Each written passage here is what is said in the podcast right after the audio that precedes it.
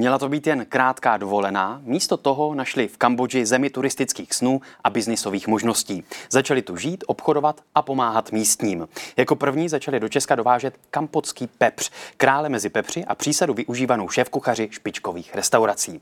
Klára Dohnalová a David Pavel jsou hosty DVTV. Dobrý den. Dobrý, Dobrý den. den. Má dnes pepř cenu zlata?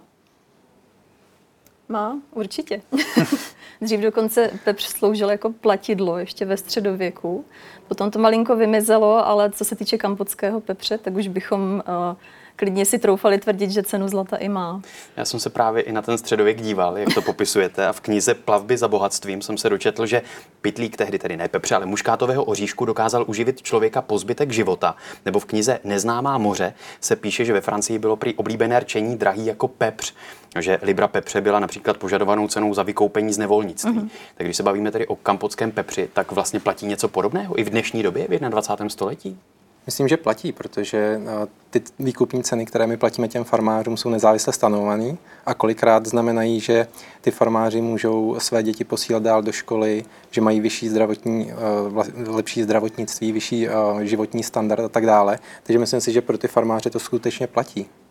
Kampotský pepř, tedy z Kambodži, z oblasti jedné konkrétní, je podle vás nejlepší pepř na světě. Proč? Jsou to podmínky, díky kterým se tam ten pepř pěstuje, protože to bylo právě rozpoznaný, má to stejné označení jako třeba plzeňské pivo u nás a další šampaň ve Francii.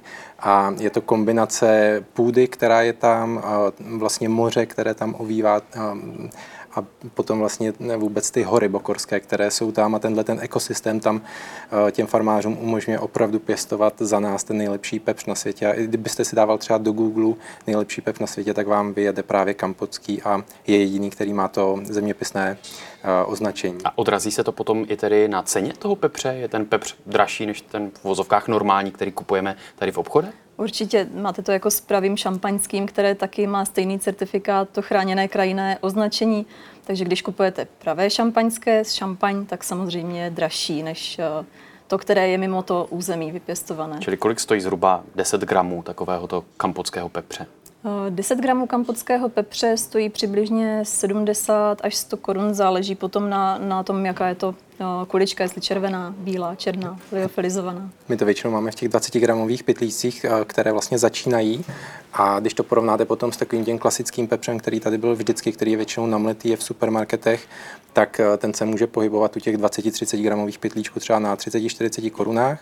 Tady jsme zhruba trojnásobně dražší, ale my věříme tomu, že ta kvalita je mnohonásobně někde úplně jinde než, než eh, o něco vyšší cena. No a když tedy mluvíte o tom, že je to jak vy říkáte, nejlepší pepř na světě, tak vy poznáte třeba poslepu eh, opravdu rozdíl mezi tady kampotským pepřem a nekampotským pepřem?